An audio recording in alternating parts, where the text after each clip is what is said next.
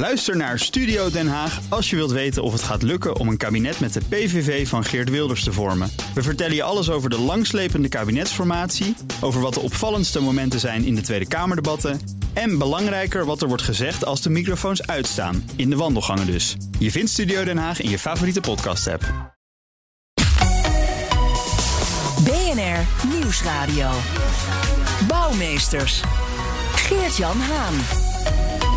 Welkom bij BNR Bouwmeesters. In deze speciale co-productie met BNR Digitaal duiken we in een veelbesproken dossier, de soap Sanderink. We hebben het over de stand van zaken bij twee bedrijven die belangrijk zijn voor de Nederlandse infrastructuur, zowel fysiek als digitaal, namelijk bouwbedrijf Structon, onderdeel van de beursgenoteerde holding Oranjewoud, en we kijken naar IT-bedrijf Centric, beide in handen van Gerard Sanderink. Begin dit jaar trad hij formeel terug, zowel bij Structons moederbedrijf als bij Centric. En de vraag rijst: hoe staat het er nu voor met zijn bedrijven? Met hem en natuurlijk met Herbert, Rian van Rijbroek. Want bij een co-productie hoort een co-presentator de stem van onder meer BNR Digitaal. Herbert Blankenstein. Ja, dankjewel. Leuk om hier te zijn. Leuk om uh, aan uh, dit programma mee te doen. En ja, uh, misschien zal ik straks nog even iets onthullen over mijn betrekkingen met Rian van Rijbroek. Dat vind ik nu al een hele goede teaser. Binnenkomen, ja. En met ons uh, praten over deze hele zaak ook twee collega's van het Financiële Dagblad. Die het wel en wee van deze bedrijven van Sandering van Van Rijbroek al jaren volgen. Joris Polman en Stijn van Geels. Dankjewel. Hallo. In Bouwmeesters focussen we ons nu eerst op Structon. En in Digitaal, Herbert, dan kijk jij met ons en dan ook vooral met Stijn, zoals ik nu met Joris doe, naar een specifieke situatie. Jij naar Centric dus. Ja, nou, we kunnen natuurlijk niet uh, heen om de man achter die bedrijven. Twentse ondernemer, prominent lid van de Quote 500. Hij leek jarenlang onaantastbaar en nu staat hij om de haverklap voor de rechter. Verliest de meeste zaken, moet dwangsommen betalen, rectificaties plaatsen, wat niet allemaal. Bij zijn bedrijven zijn ook nog veel managers vertrokken, vaak de bekwaamste. En dat allemaal naar wordt aangenomen door invloed van zijn nieuwe partner, Rian van Rijbroek, bijgenaamd de cybercharlatan. Hoe heeft het zo mis kunnen gaan? Luister eens even naar dit resume van Arjen Lubach. Gerard Sanderink is een van de rijkste Nederlanders en verantwoordelijk voor 14.000 banen. Zijn bekendste bedrijf, Centric, is een van de grootste IT-bedrijven van Nederland... dat ook nog eens heel veel doet voor de overheid. Ze doen bijvoorbeeld de administratie van 80% van de Nederlandse gemeenten. Daarnaast doet Centric het betalingsverkeer van de bank voor de gemeente. Ze doen de administratie voor de Sociale Verzekeringsbank... die bijvoorbeeld zorgt voor de AOW en, uh, en de kinderbijslag. En ze doen het IT-beheer van de Nederlandse bank. Centric doet dus heel veel voor de overheid. En de baas van Centric, Gerard Sanderink, heeft dus iets moois met Rian van Rijbroek. Nou, sinds uh, die uitzending van zondag met Lubach is er nog een hoop veranderd. Elke maand zijn er weer nieuwe ontwikkelingen, ook in dit prille jaar. Sanderik moest, zoals ik al zei, net na de jaarwisseling terugtreden als topman van zijn bedrijven. Hij wil moederbedrijf Oranjewoud van de beurs halen. Hij leed nederlagen in de juridische strijd tegen zijn ex-vrouw.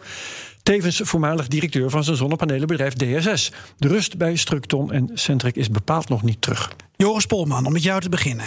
Van het Financiële Dagblad. Wat een soap. Ja, dat mag je wel zeggen. Hebben we het een beetje goed samengevat met behulp van Anja Lubach? Um, ik denk dat je slechts een deel hebt samengevat. Want uh, het verhaal uh, nou, het leent zich eigenlijk inmiddels al voor een boek zou je kunnen zeggen. Um, dus nee, er is heel veel meer over te vertellen. En vooral ook inderdaad over. Uh, uh, nou ja, wat opvalt is natuurlijk het gedrag van Sandrink. Die jarenlang inderdaad een onaantastbare positie had. En die echt ontspoord lijkt te zijn. Dat is wel een kenmerk. Wat als een rode draad door, door dit hele verhaal loopt. En de vraag is dan natuurlijk: wat is er in hem gevaren? Stijn, Jij ja. en Joris hebben ook een reconstructie geschreven, begin dit jaar nog. Is dit nou allemaal de schuld van Rian? Ja, het lastige is, zij, zij treedt toch altijd wel op de achtergrond. En ze is nooit heel duidelijk zichtbaar geweest. Uh, maar uh, daar lijkt het allemaal wel op te wijzen. Uh, in ieder geval is een heleboel begonnen met ja, boze mails... die vanaf het e-mailadres van Gerard Sandering kwamen. En die mails, dat heeft onder andere uh, Computable uitgezocht. Uh, Gerard Sanderink heeft mezelf ook een keer verteld. Uh, ja, Rian van Rijbroek drukt op het knopje verzenden. en wat in het begin heel opvallend was... was dat ze een keer in plaats van Gerard Sanderink... Gerard van Sanderink geschreven heeft. ah, ja, en dat... dat je eigen naam kun je best een keer fout schrijven. Maar op die manier fout, dat, uh, ja, dat doe je toch niet zo heel snel. Uh. En, en we noemden het net al even een soap. Augustus 2018, toen is het allemaal een beetje begonnen, hè? Uh, ja, toen, toen is het officieel zo ongeveer begonnen. To, toen is er een etentje geweest. Oké. Okay. En dat, eh, dat is een etentje eh, volgens Gerard Sandring samen met, eh, met de familie van Eert. de, de, Van de Jumbo. van de Jumbo. En dan de oudere generatie op golfbaan De Duke in Nistelrode. ook in Brabant. en ehm, ja, dat, dat was een erg gezellig etentje, eh, heeft eh, Gerard Sandring mij daarover gezegd. Eh, en daarna is er iets tussen die twee gebeurd. En, en wat exact, ik, ik heb ja, in het begin daar, daar Gerard Sandring wel over gevraagd. En daar wilde hij alleen maar over zeggen... ik, ik kan alleen maar zeggen dat ik erg op haar gesteld ben. En verder zei hij dat ze vaak samen wandelden. Iedereen neemt toch aan dat ze gewoon geliefden zijn, hè? Dat, dat is eh, heel erg lang heeft hij dat niet, eh, eh, niet zo hardop gezegd. Nou, maar wat zal het zijn? Eh, een maand of acht eh, eh, werd dat wel hardop gezegd. Eh, dit- dit- voor het eerst heb ik dat volgens mij van zijn toenmalige advocaat gehoord. eh, eh, waarin Rian van Rijbroek eh, de vriendin genoemd werd. Ook in de gerechtelijke stukken zijn we het al tegen. ook in de gerechtelijke stukken tegengekomen. En, Dan is het waar. Gerard Sandring heeft het me, mezelf ook eh, verschillende keren eh, over de telefoon eh, zo gezegd. Oké. Eh, du- dus laten we daar nu van uitgaan. Maar tegelijkertijd, ik heb eh, ja, Rian van Rijbroek heel vaak geprobeerd te bellen, heel vaak geprobeerd te mailen. Eh, waarschijnlijk dus wel eh, mail van haar gehad, maar dan met de naam Gerard Sandring erbij. Eh, maar zelf heeft zij nog nooit geantwoord. Eh, het is zelfs Bij wel eens- deze een oproep. eh, ja, maar die oproep heb ik ook al wel eens eerder gedaan bij BNR. Dus in die zin. eh, Herbert, ehm, zo even ook jouw geschiedenis met Rian van Rijbroek even kort. Ja. Maar daarvoor nog even naar Joris. Want Joris, voor de Telegraaf schreef jij ook al over eh, Rian van Rijbroek en haar eh strapatsen, kunnen we dat zo noemen. Zeker. Eh, ook terug naar 2018, toen er zelfs gerectificeerd moest worden. Omdat zij beweerde in opdracht van veiligheidsdiensten cybersecurity bedrijf Kaspersky Lab te hebben gehackt.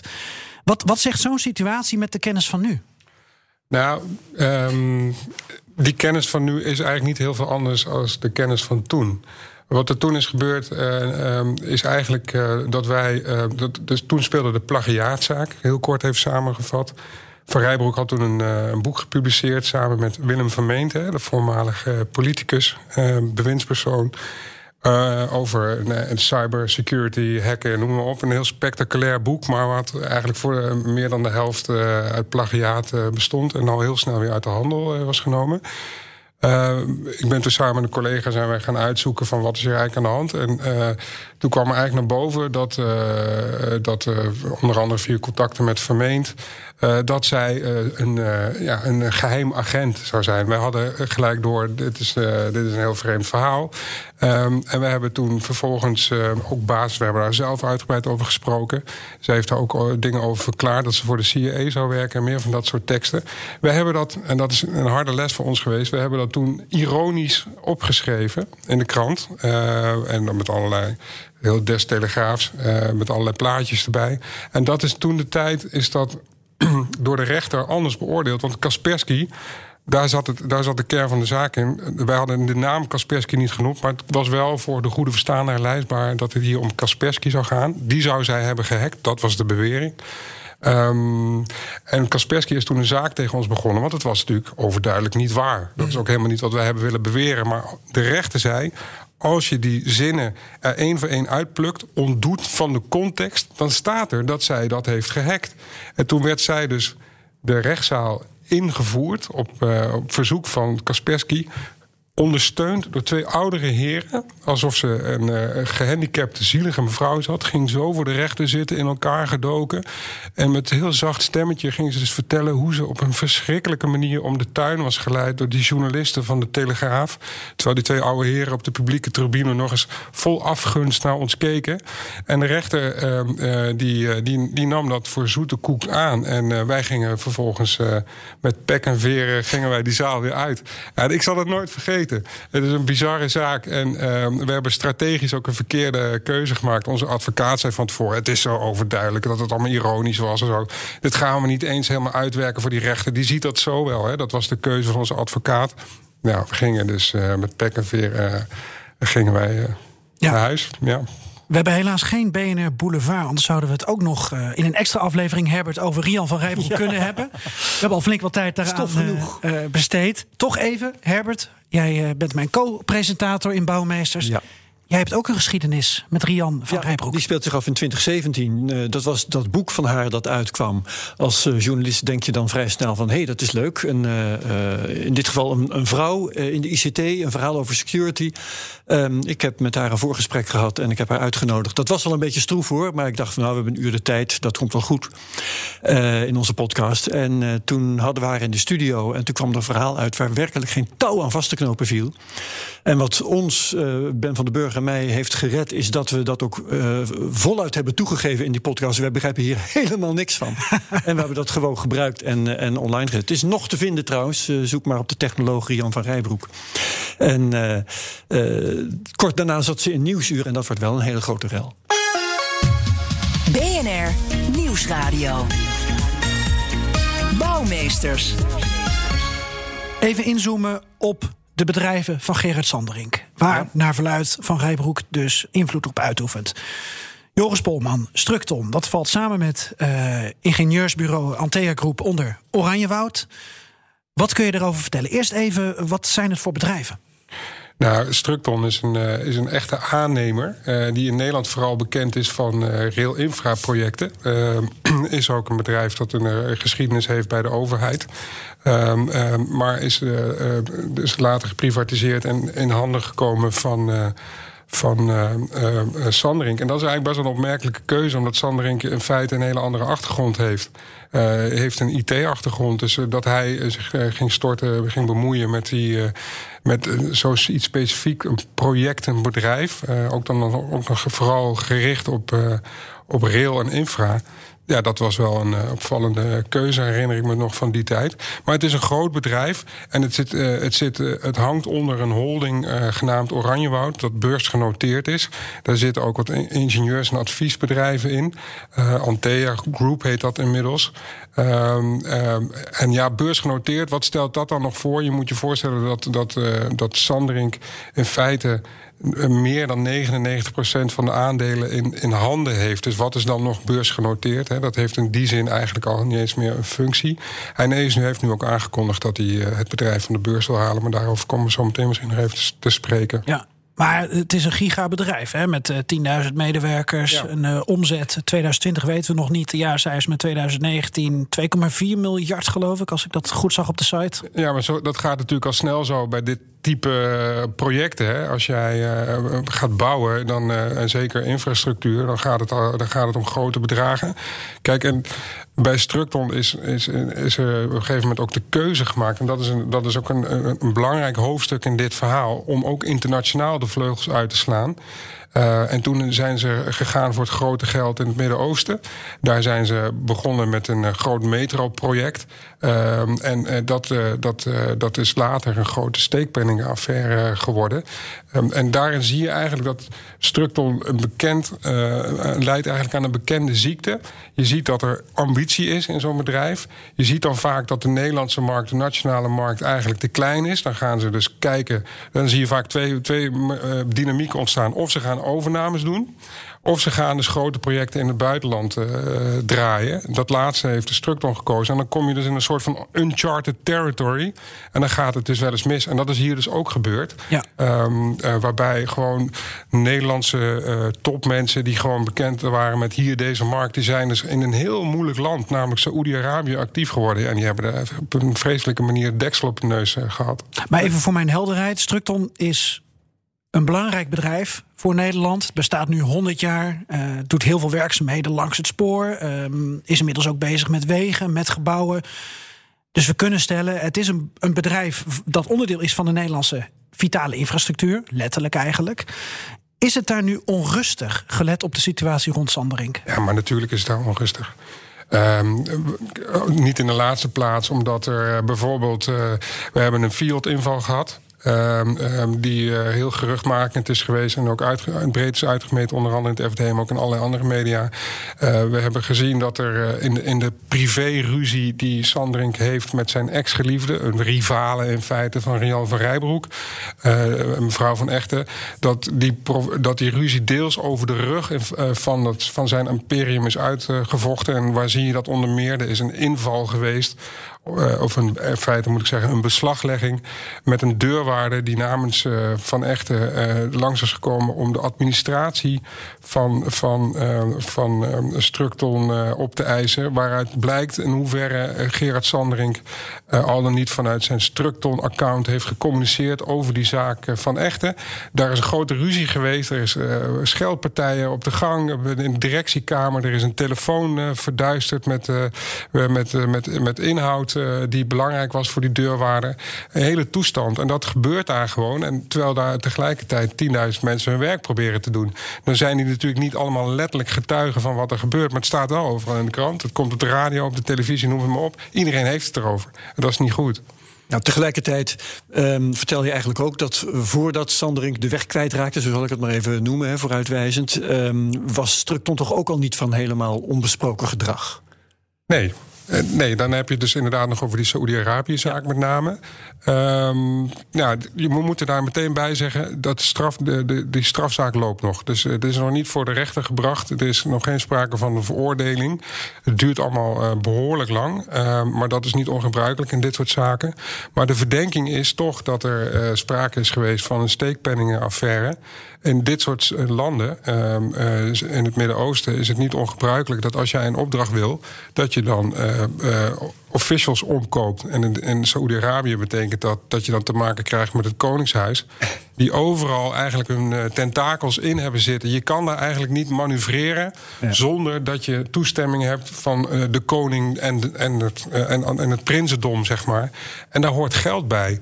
En dat weten we ook allemaal wel. Dus op het moment dat je zaken gaat doen in zo'n land, dan weet je dat je daarmee te maken krijgt. En dan moet je dus heel voorzichtig opereren en heel goed En nadenken. dat moet je misschien ook anders beoordelen dan wat er nu verder allemaal in Nederland gebeurt. Ja, en dan heb je ook nog te maken met de, met de, met de, de verschuivende moraliteit. Iets wat tien of twintig jaar geleden eh, nog normaal was. Namelijk het betalen van een agent die voor jou bepaalde knopjes eh, drukt... zodat je inderdaad aan de slag kan. Dat, is, dat was twintig jaar geleden, werd het anders beoordeeld dan anno, anno eh, vandaag de dag. Dus dat, dat speelt dan ook nog een rol. Ehm, nou, we weten dat, eh, dat het gaat om, om zo'n 25 miljoen euro... Dat, eh, die zou zijn betaald aan agenten van het Koningshuis. Ehm, dat is althans de verdenking. Eh, en de rechter zal straks moeten wegen... is dat nou een normale gang van zaken geweest? Is dat, is, of is er toch iets strafbaars eh, gebeurd? Dat weten we nu nog niet. Wat wel van hier wel heel erg belangrijk is... Gerard Sanderink heeft hier echt heel veel buikpijn van. En eh, eh, dit, dit hele dossier speelt ook een een rol in al het andere... omdat hij onder andere zijn ex-vrouw dus eigenlijk eh, ziet als, een, als iemand die dat allemaal heeft aangejaagd. Je hebt dus een aantal spraakmakende projecten die allemaal hun weerslag hebben op Structon. Er zijn ook een paar zaken die intern niet helemaal goed geregeld lijken te zijn. Als we eens kijken naar het toezicht. Hè, bijvoorbeeld bij Oranjewoud, het moederbedrijf van Structon. Want eh, we hebben met een aantal deskundigen gesproken. Een van hen, die kennen jullie ook. Dat is ondernemingsrechtadvocaat Marnix Holzer, partner bij DLA Piper. Voor de uitzending heb ik hem uitgebreid gesproken. En hij voorziet twee problemen bij het beursgenoteerde Oranjewoud. Namelijk probleem 1. Sanderink is teruggetreden als bestuurder. Maar heeft nog wel een enorm aandelenbelang. Want zoals je zei, Joris, hij wil van de beurs af. Eh, en daarmee haalt hij zijn bedrijf uit de publiciteit en wordt het minder transparant. Zeg ik dat zo goed?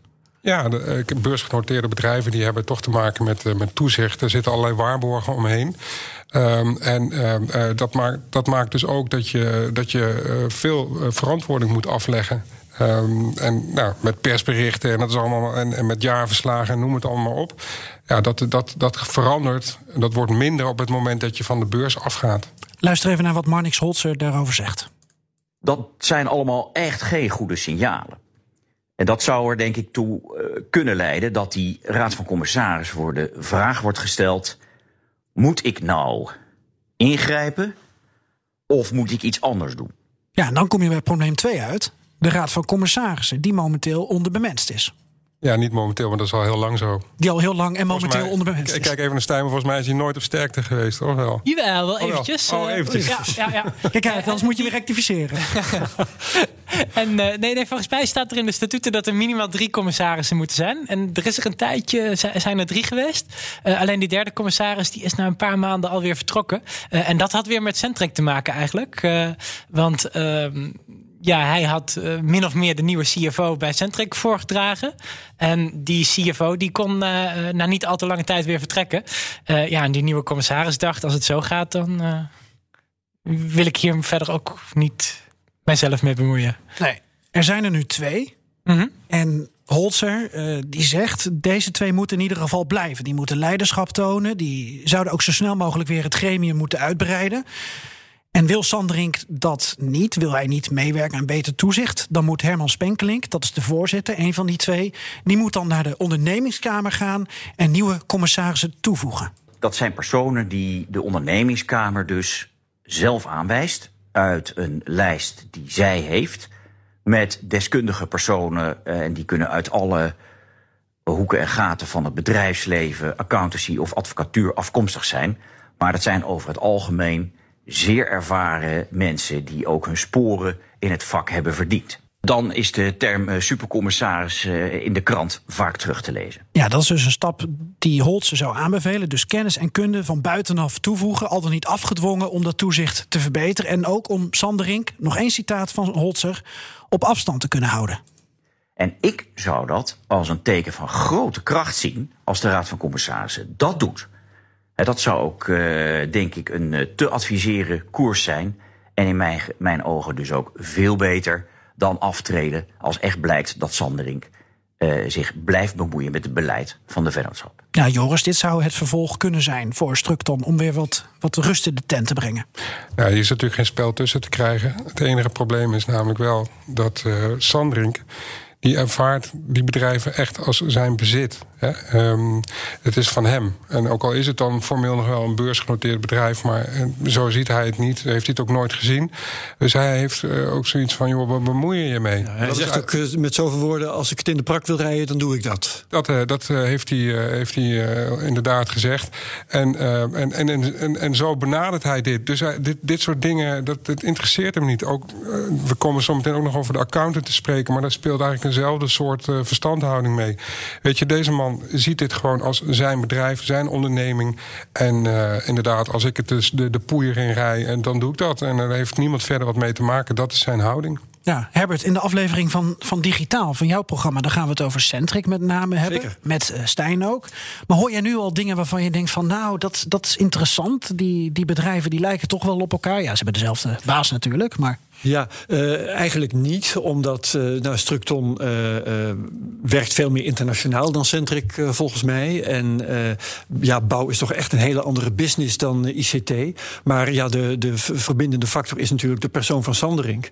en de strapatsen, die zijn natuurlijk wel heel erg overeenkomstig. Ja. Dus wat dat betreft wordt het een verhaal dat wel een beetje gaat lijken op het verhaal van nu. Stijn?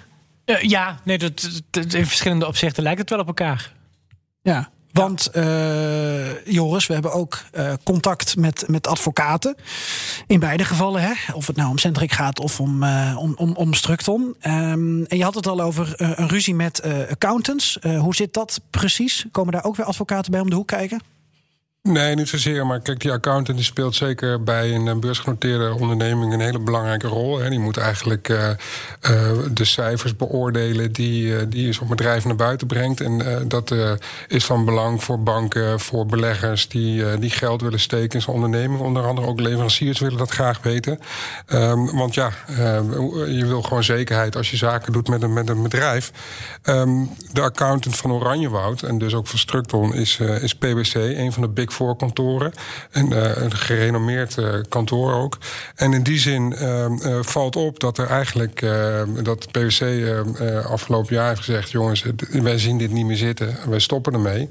Um, en dat heeft ook een hele lange voorgeschiedenis die ook weer begint eigenlijk bij, bij het project Riaad. Um, voordat er echt een field-inval was, was al, waren er al heel veel vraagtekens. Ik weet van PwC ook dat de PwC-partner toen al, al een keer naar Saudi-Arabië is gevlogen en daar onderzoek heeft willen doen.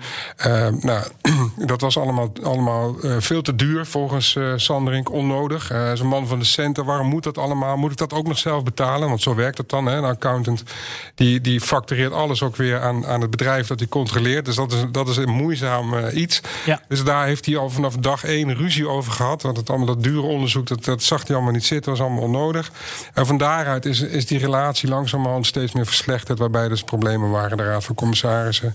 Er waren problemen mee. De, die jaarverslagen zijn een paar keer te laat naar buiten gekomen omdat er gedoe over was. Ja, en PwC heeft op een gegeven moment gezegd: Weet je wat. Ik, uh, ik heb hier geen zin in. Ik heb ook nog mijn eigen reputatie waar ik aan moet denken. Als het zo moet, dan stop ik er liever mee. Even voor de helderheid. We hebben uh, naar aanleiding van deze uitzendingen met een aantal mensen contact gehad. Namelijk Paul Akda, dat is de advocaat van Sanderink. En Structon. En Structon. Uh, die hebben we ook gevraagd om te, om te reageren. Uh, is daar niet op ingegaan. Dat geldt ook voor de voorzitter van de Raad van, uh, van Commissarissen. En we hebben nog contact gehad, of jij beter gezegd, met Paul Tiam. Dat is de advocaat van, van Echte, van de ex van Sanderink. Ja. Die zit momenteel in een soort afwikkeling, afhandeling van een rectificatie. En dat is een interessant bruggetje, denk ik, naar de uitzending van Herbert met Digitaal. Kun je alvast de voorzet geven, Joris? Ja, de, hier dwars doorheen, daar hebben we het nog niet heel uitgebreid bij stilgestaan, speelt natuurlijk dat conflict met die ex. En daardoor weten wij ook best, wel veel, omdat er allerlei procedures bij de rechter zijn uitgevochten, waardoor allerlei informatie die te maken hebben met al die bedrijven gewoon op straat uh, is komen te liggen. Um, en Paul Cham is inderdaad de advocaat van Van Echten. Uh, en die, die zaak is, is, um, ja, die hangt eigenlijk als een donkere wolk boven dat imperium van, van Gerard Sanderink. Ja, hoe gaat het met hem? Weten jullie dat? Met Sanderink? Ja, met Sanderink. Ik heb dan nog aan zijn advocaat gevraagd, maar geen reactie gehad. Ja, de, de, de laatste zitting waar ik bij was, maakte die eigenlijk een vrij opgewekte indruk. En wanneer was die zitting? Uh, die zitting die is een maand geleden geweest. Uh, okay. En, en dat, hij, hij toonde zichzelf zwaar ook wel redelijk constructief richting zijn ex. Uh, alleen met dat die zitting langer duurde, ja, vloog hij meer en meer uit de bocht. Ja, het was eigenlijk wel schrijnend om te zien. Ja. Herbert. Uh, ja, ik heb de afgelopen dagen heb ik uh, fanatiek op de website van Centric en Structon rondgehangen om te kijken of die rectificatie zou verschijnen. Maar uh, dat, is, dat is vooralsnog niet gebeurd. Dus dat is een, een spannend moment. Nee, we gaan in digitaal komende woensdag gaan we ons vooral op Centric richten. Ik kan ja. wel even iets zeggen over die rectificatie. Er wordt namelijk nog gesproken over een uh, mogelijkheid om de zaak te schikken met Van Echten. En die rectificatie, kan ik me zo voorstellen, um, zou wel eens onderdeel kunnen zijn van een settlement. Waarbij je zegt: oké, we lossen het op, je hebt een zak geld, maar dan uh, laten we die rectificatie ook zitten. Zie je dat echt gebeuren bij Sanderink? Omdat hij vaak zo onwrikbaar Ik zie dat niet gebeuren, omdat ik weet dat uh, het Van Echte uh, uh, eerherstel wil. en, en ja, daar... Het gaat om, om informatie over haar, om lastelijke informatie Precies. over haar. En zij vindt het dus heel gezet. belangrijk dat, die, dat, die, dat dat wordt rechtgezet. Um, um, dus ik zie dat niet gebeuren. Maar ik, ik kan me wel heel goed voorstellen dat in die besprekingen die nu lopen... dat dat door, de kant Sanderink, door het kamp Sanderink is ingebracht als wisselgeld. Van nou oké, okay, wij willen best wel doen... Als jullie dan ook wat doen, et cetera. En daarom denk ik dat die nog niet is gepubliceerd. We hebben echt een deel 2 nodig, Herbert. Ik hoor het al. Er valt nog heel veel over te vertellen. Tips en verhalen stuur je naar bouwmeesters.bnr.nl. Want dit gedeelte van de uitzending van Bouwmeesters zit erop. Ik bedank dus voor nu Stijn van Geels en Joris Polman van het Financiële Dagblad. Maar je hoort ze woensdag weer of in de podcast als je nu al doorluistert. En dan gaan we het hebben over de IT-kant uh, van het uh, imperium van Sander Rink. Luister ons ook via onze andere social kanalen terug of uh, volg ons. En via de BNR-app en bnr.nl kunnen we ook zeker aanbevelen. Herbert, tot in digitaal. Jazeker. En ik zeg uh. Ook Hugo Reitsma vind je in de BNR-app. Superhandig die BNR-app. Je kunt alle programma's live luisteren, breaking nieuwsmeldingen. Je blijft op de hoogte van het laatste zakelijke nieuws. En je vindt er alle BNR-podcasts, waaronder natuurlijk de belangrijkste, Boeken zijn in de wijk. Download nu de gratis BNR-app en blijf scherp.